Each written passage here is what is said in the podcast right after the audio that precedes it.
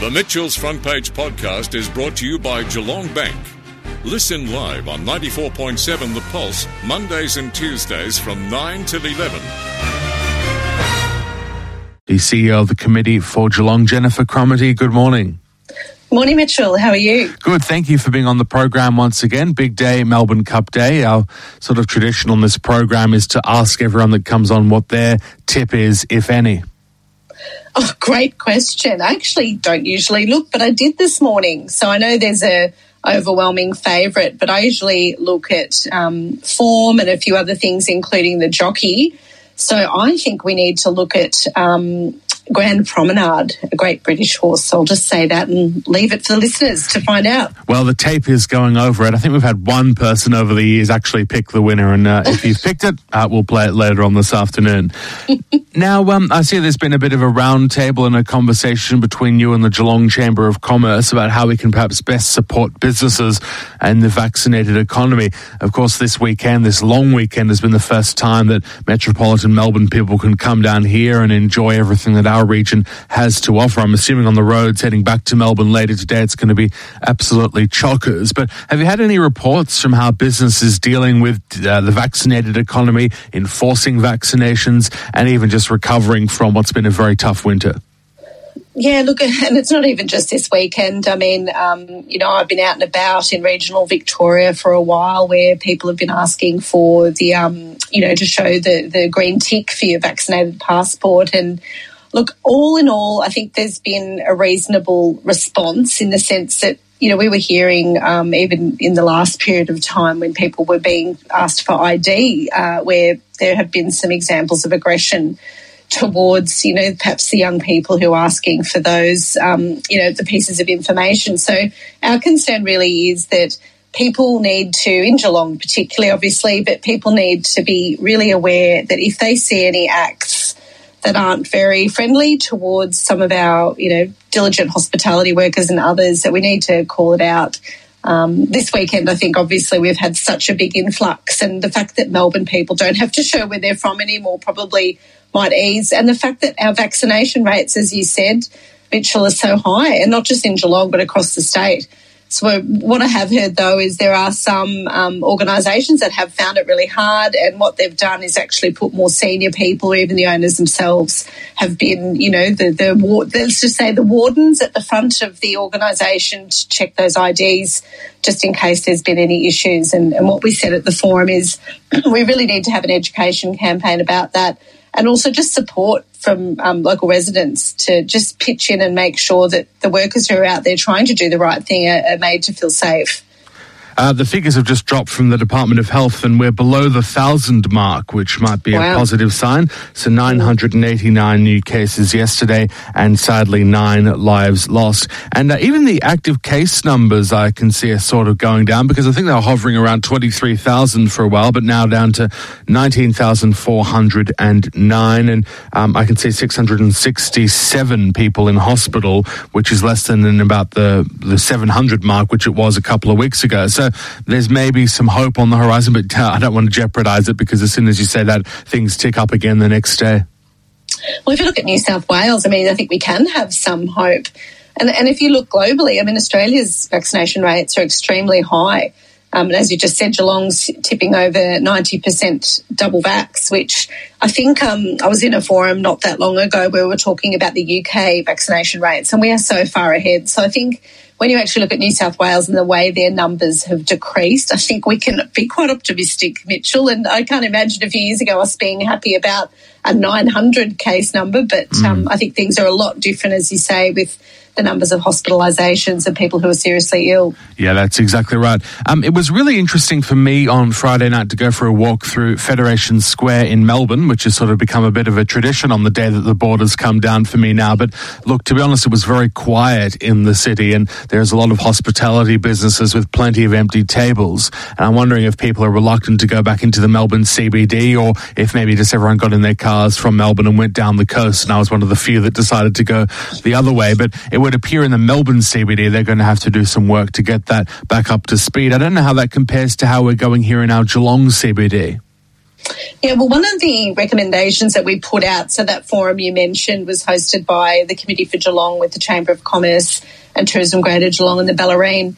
And one of the things that I've been discussing for quite some time is what does the future of the CBD look like? And I noticed um, not that long ago there was a front page um, in our local newspaper talking about demands for city workers to go back in the city. And look, I don't think demanding things of people will go down that well, mm. particularly when we've got a skills shortage. So I'll just say that. But you look at global trends, people will come back to the city, but it won't be 100%. It won't be nine to five, Monday to Friday. You might get people, and I've spoken to government agencies and I've spoken to businesses, you might get people coming two to three days a week, you know, on average they'll work it out, they'll do the meetings they need to do, and then they'll have that flexibility. So we will get some people coming back in the city, but ultimately what we need are more residents in the city, which is one of the um, recommendations that we put in that um, forum, which is we need significant government support and funding so Geelong can, um, you know, realise the 10 to 12,000 people to come in the city.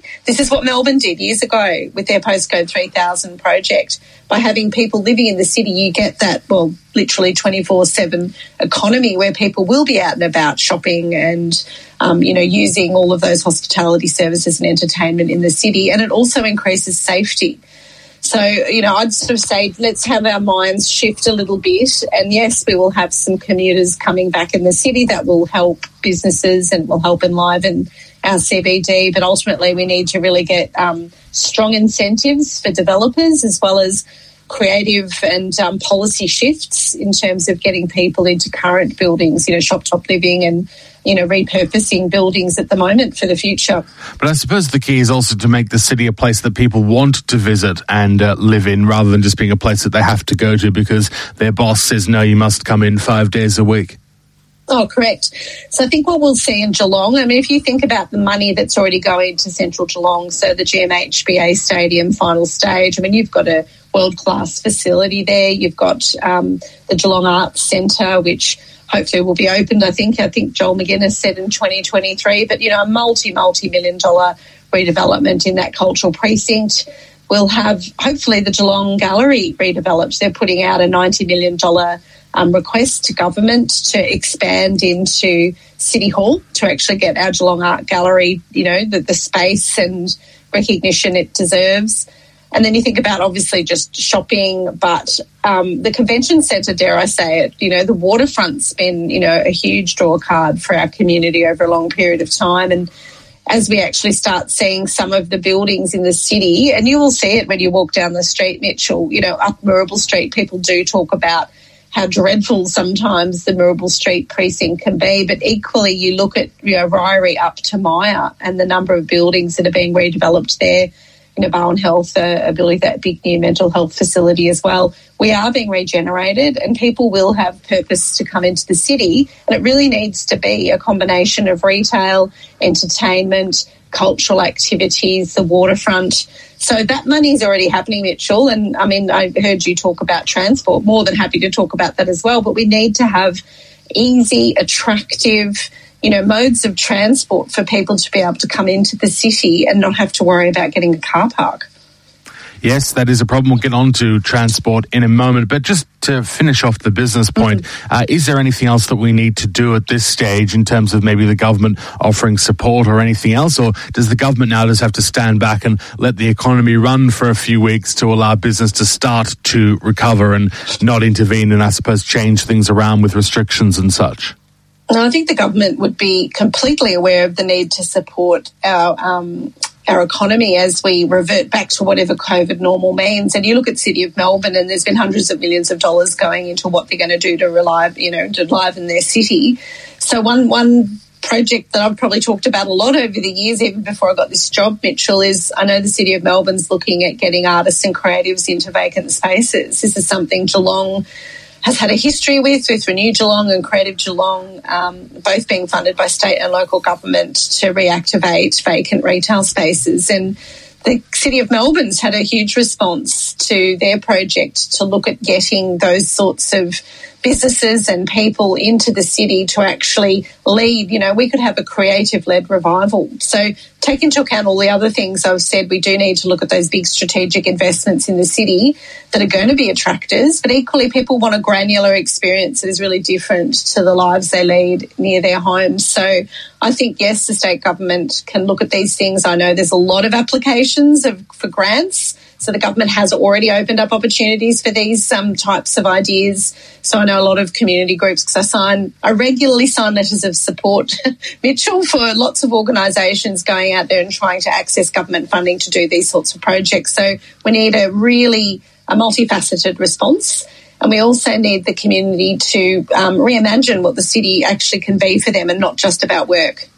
Right, public transport. So there was an article in the paper yesterday, and we'll be talking to both people in that article, the Public Transport Users Association and Councillor Eddy Kontelj. But the idea flagged by the Public Transport Users Association was to close off Moorabool Street to cars between Ryrie Street and Mallop Street and turn that whole area into one big super bus terminus that I suppose would involve buses um, coming down the middle as well and people getting on and off different buses. And they think that would incentivize people to use buses more. Do you think that would work? This is such a good discussion, Mitchell. So, um, you know, I can probably talk about this for quite some time. I think what Paul Westcott's suggesting has merit. Um, if you have ever tried to drive through that part of Moorabool Street, you know it is already very, very difficult. Yes. If you even try to go through Little Mallop and turn into Moorabool, very, very difficult. So I think when you actually look at the way the traffic signals work and the nature of that street, it probably does lend itself to an experience like that. But where Paul and the Committee for Geelong would disagree is the nature of buses versus the idea of either a trackless tram or light rail itself. So you actually look at the Bourke Street Mall and it's not buses, is it?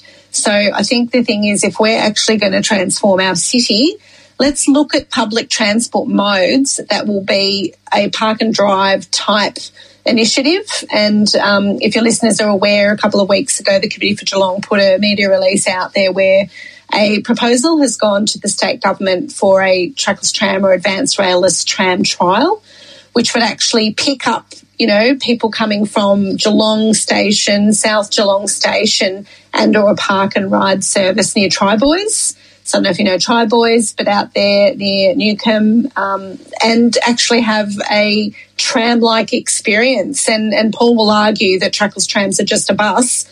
We can talk about the technology, but if you have not been on one of these trackless trams, they are, for all intents and purposes, equal experience to a tram to do with their engineering and a far more attractive mode of transport, um, according to the research, than buses. And what you actually be able to do is get mass numbers of people into the city in a mode that people like, which actually also can potentially give a value uptick to the commercial properties in the in the city. So, you know, I've been on this um, journey for quite some time, as you know, Mitchell, for years if we looked at shutting down that part of Moorabool Street, how wonderful would it be to have a super stop with a tram like experience?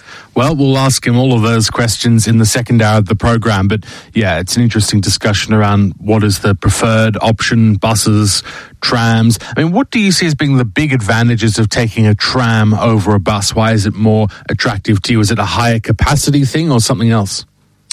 Oh, look, it's a bit of both. I mean, obviously, capacity is one thing, but people in Melbourne, if you look at um, the way people use public transport in Melbourne, for whatever reason, I'll call it the brand of tram or tram brand is actually far more attractive to people than getting on a bus.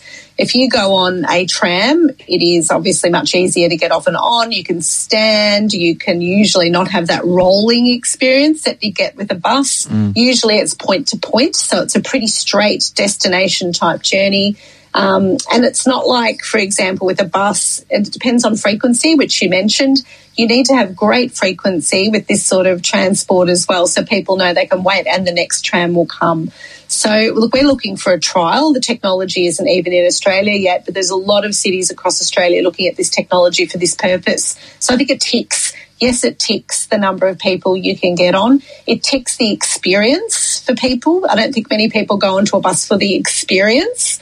Um, and also, they seem to think that, you know, this sort of technology will give an uptick in terms of investment in the city as well. Wherever there's a tram stop, in Melbourne, you will find that commercial properties do actually get an uptick in value. So it ticks a lot of boxes for us. Finally, it's your 20th anniversary this year.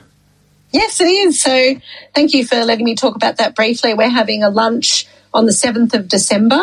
Um, at GMHBA Stadium, we've opened up ticket sales. We weren't actually probably going to talk about it as publicly as we are now, but because of the easing of restrictions, we don't have the caps on numbers that we were originally thinking. So we'll be able to um, basically host as many people almost as can buy a ticket. So it could be potentially quite a big event for us. Um, but no, we're celebrating our 20th anniversary. We will have um, a guest speaker, Janet Dore. If you remember, she was the CEO of the TAC when it came to Geelong. She's a former deputy chair of the committee for Geelong. She'll have some wonderful things to say about Geelong's journey over the years. And we'll have a, a whole raft of different um, presentations and, and activities at the lunch. So, 7th of December, just go to the Committee for Geelong's website if you're interested to join us. Excellent. Thank you very much for being on the program. Looking forward to speaking to you next month for the last time this year.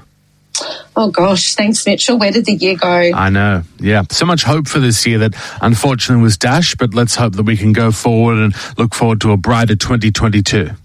And maybe I'll see you more than maybe once next year. we'll see how we go. See Thank you, Mitchell. You. Uh, Jennifer Cromarty with us there, uh, the CEO of the Committee for Geelong. The Mitchell's Front Page podcast is brought to you by Geelong Bank. Listen live on 94.7 The Pulse, Mondays and Tuesdays from 9 till 11. Or search for Mitchell's Front Page on Facebook, Twitter, Instagram, or wherever you get your podcasts.